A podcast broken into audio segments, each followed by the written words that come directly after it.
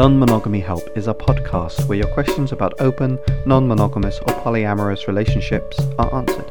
Our host, Lola Phoenix, will consult a licensed therapist with over a decade of experience to address your problems. Names and locations have been changed or censored to keep your questions anonymous. You're listening to Non Monogamy Help, the podcast.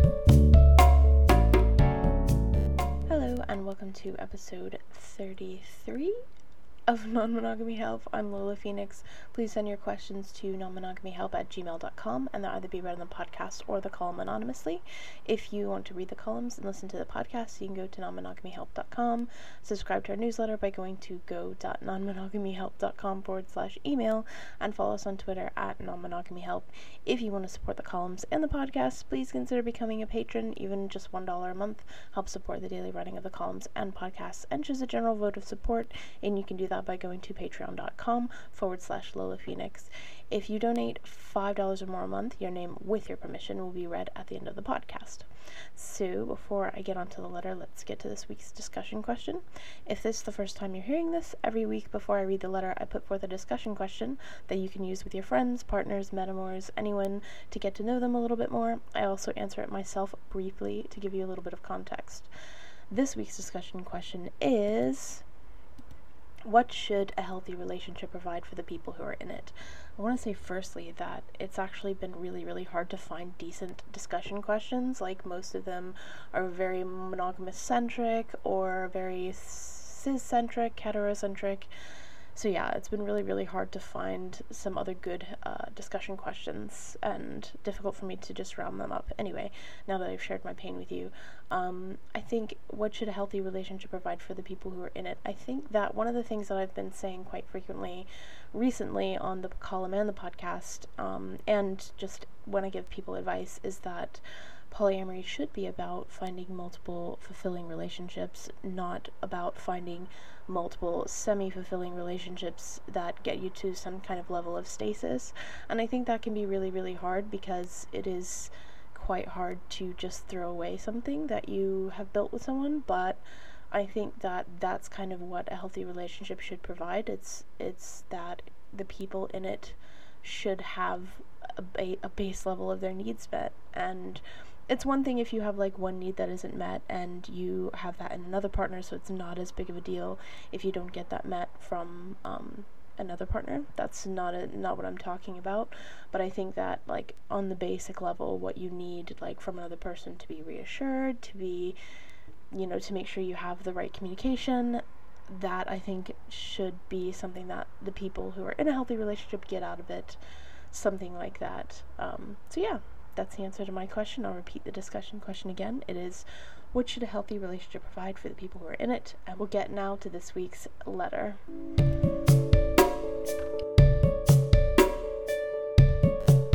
Am currently trying to work out if I should continue pursuing a relationship with one of my partners who has a complicated primary relationship. I am their secondary partner. Alex and I have been seeing each other for a couple of months and have developed an emotional connection. However, their primary partner, Sam, does not want to have a polyamorous relationship, but an open one, with only sexual secondary relationships. Sam has said they are willing to try polyamory rather than stop Alex and I being together, but obviously, it is hard to make something work if it isn't what you really want.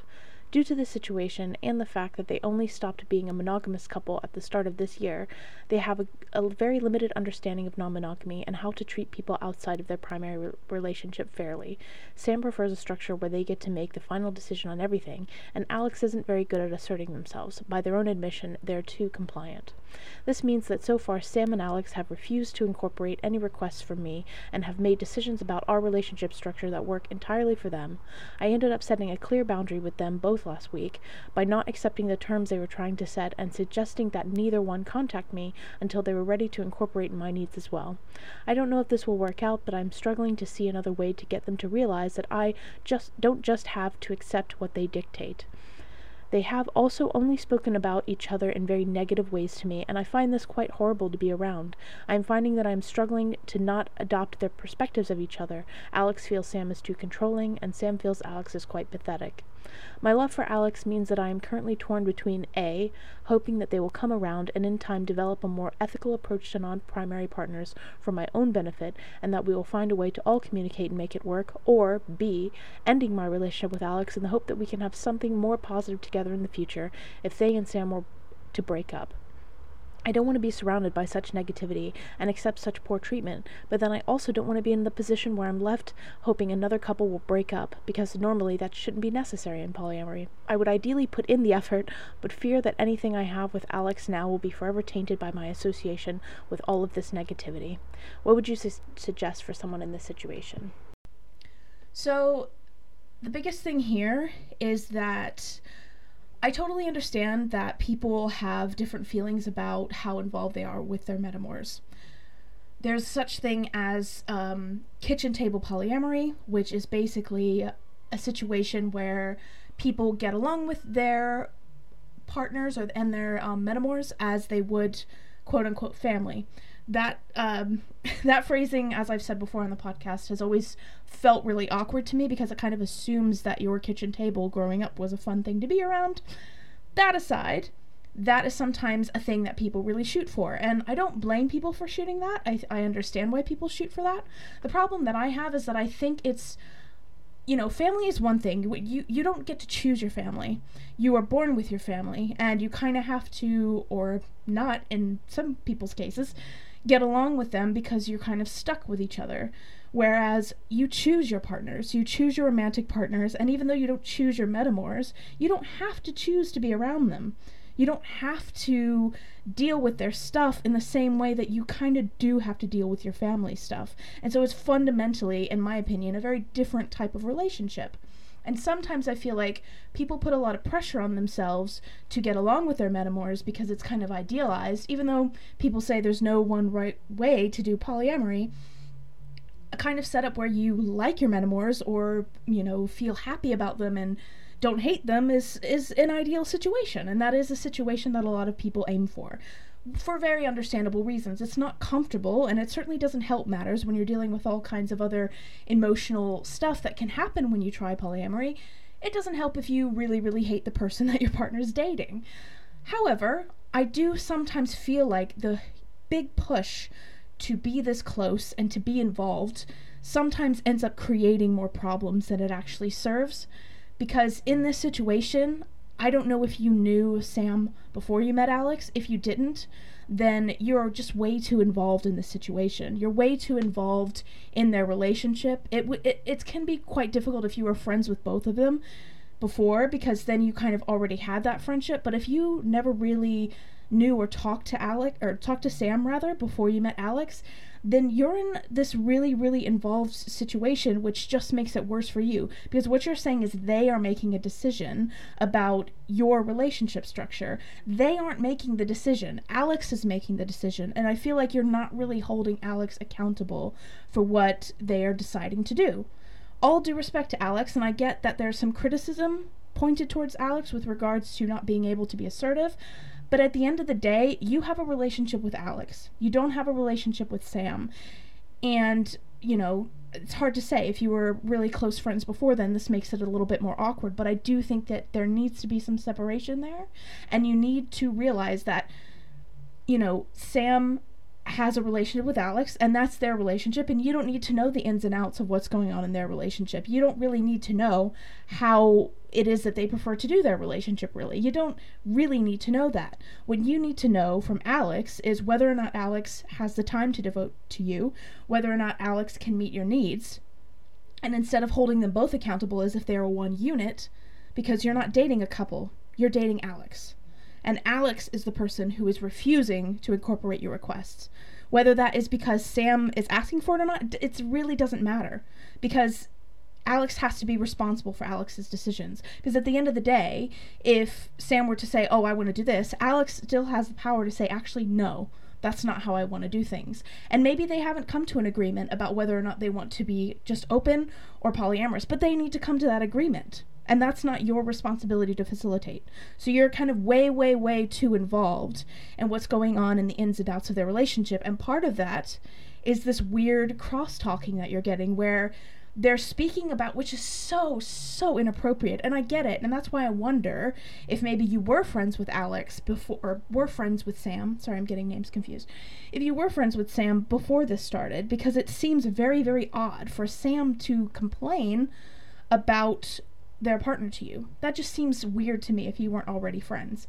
And you know what? Even if you were friends it's just the same as if you were not dating any of them. Like imagine if you weren't dating any of them and they were just your friends and they started dating and they started complaining to you about each other. That would still make you feel awkward. Or if they even if they weren't dating, if they just started bitching about each other to you behind behind their each other's back. That would make you feel really really awkward. So that needs to stop. I don't see why this is acceptable. It's not acceptable if you're friends with them, it's not acceptable if you're dating both of them, it's not acceptable if you're dating one of them. It's just not acceptable at all. It's not acceptable if it makes you feel uncomfortable and it and it feels like it's affecting your relationships you're allowed to say listen i get that you're having some frustrations in your relationship right now but you really need to find someone else to talk to about this because i don't feel comfortable hearing this stuff about sam or about alex you're allowed to say that you don't have to sit there and listen to to, to all this you know, and it's putting you in a very, very weird position. And and even if you weren't dating any of them, it's just not appropriate. And and it's having an effect on you. As you said, you don't want to be surrounded by that negativity and accept that poor treatment. And I think you did a good job with regards to setting a boundary with both of them. I wasn't sure what kind of terms they were suggesting or what you were objecting to, but clearly you made it obvious that I'm not, this isn't acceptable for me. But I think the different thing that I think you should do is instead of treating them like they're some kind of team and they both get to decide things, you need to, Alex needs to step up, basically. Alex needs to take responsibility for their decisions. And you need to speak to Alex about your relationship with Alex because you're not in a relationship with Sam, unless I read this wrong or unless you forgot some part of this letter, you're not in a relationship with Sam. So it's really none of Sam's business right now. If you want to sit down and you want to have a conversation with Alex about your terms, that's a conversation with Alex. It doesn't it has nothing to do with Sam. Sam Sam may have an opinion about it and that's that's very well. Whatever, but it's not really Sam's business and it's not your responsibility to negotiate anything with your metamor. It's it's absolutely not your responsibility. So you need to make, you know, you need to maybe go one further in the boundaries that you're establishing and stop involving Sam in these discussions. And and Alex can discuss it with Sam. If that's how they want to operate, that's fine. You can't change what's going on in their relationship. You're not their therapist, and you're even though they're certainly treating you like you're their therapist, you're not their therapist. It's not your job to fix what's going on between them. If they feel that way about each other, I mean, that's kind of terrible that's that's quite discouraging. And I think from my perspective, if I was sitting there in the middle of it, I don't know as I want to date either one of them. Because here, like, they're both talking about each other behind each other's backs. If people talk about somebody behind their back in front of you, the only logical conclusion you can draw from that is that they might be talking about you behind your back in front of somebody else. I mean, wait, maybe Sam, or sorry, maybe Alex is complaining to Sam about you behind your back and it's just it's just it doesn't feel very good and I, I would feel not only odd about it and it would affect my relationship with them but i'd also feel just really grossed out by it. Like it's one thing like occasionally we complain about people to people that we you know it's not enough to like or you or you're kind of feeling how you feel and, gauging other people's responses especially if you're in my position where sometimes like I don't trust my own feelings, so sometimes I feel like it's easier for me to talk to somebody else about how I feel about somebody rather than you know waiting until I go to them directly if I need to or sometimes I just need to blow off steam and that's fine, that's one thing. But it, you know, to say, you know, that Alex Sam feels Alex is quite pathetic and like these aren't like, oh, you know, Alex freaking won't pick up the fucking clothes. You know, that it's not like you know, occasionally whingy shit that generally speaking somebody might have a problem with. This is this is a serious insult and a serious, you know, it's it's not a happy thing. So, you know, you can't you're sitting there and you're listening to some serious complaints which is that one person is too controlling and the other person is too pathetic, which is like horrible. That's a horrible thing to say about your partner. That's absolutely horrible. So, yeah, I think that you really need to stop being so involved. I think that you've, you know, you've got two options here. You're talking about hoping that they come around, and that's not an option because it's not about them. It's not about them coming around. It really isn't. It's about Alex coming around. You have a relationship with Alex, not with Sam. And I think you need to readjust how you're approaching that. And you may have to end your relationship with Alex because if Alex isn't willing to step up and say to Sam, This is what I want, and deal with whatever goes on between them, then Alex is not the person that you should be with because clearly Alex can't meet your needs and is not willing at this point to make those needs known to Sam. So, yeah, it's not like the best situation to be in, unfortunately, because you know, it really sucks. A lot of people are in this situation when they open the relationship. A lot of people are, you know, feel like they are beholden to their metamor and they're beholden to people that their partner is with. And, you know, it's just, it's sucky. It really is sucky. And there isn't anything that you can necessarily do about people like that. If people are not willing to operate as individuals, if they aren't at a point in whatever kind of non monogamy they're at where they understand how to treat people, then there isn't anything you can magically do to fix that. And I really don't think you should make yourself their test case in in trying to help them fix that. So yeah, I think I think what you need to do to kind of recap is establish very clearly that this isn't a joint decision between Sam and Alex. You're speaking to Alex about your relationship with Alex.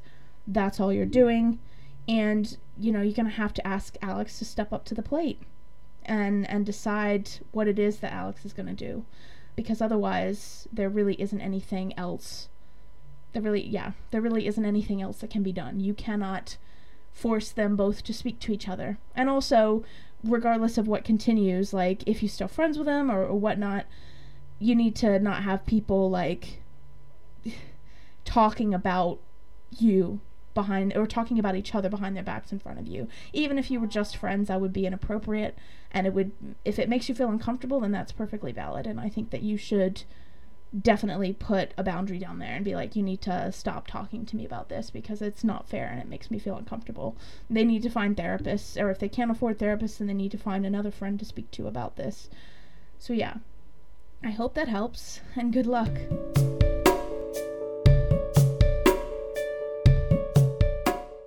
Thank you for listening to episode 33 of Non Monogamy Help. If you want to be awesome, you can donate to our Patreon. Again, donating $5 or more means your name, with your permission, we read at the end of the podcast. This week's current patrons are Laura Boylan, Chris Albury Jones Duke, and James Wardtell.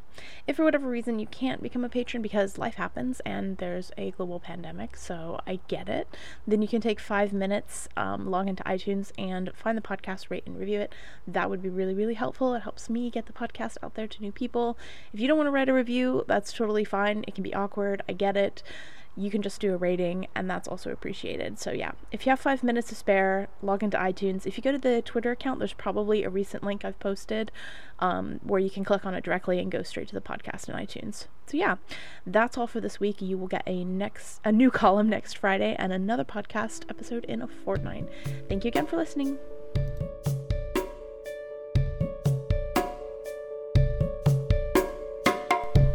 You've been listening to Non Monogamy Help. Our podcast music has been provided by Chris Albury Jones at albury-jones.com, and the art was made by Dom Duong at domduong.com. Thank you for listening.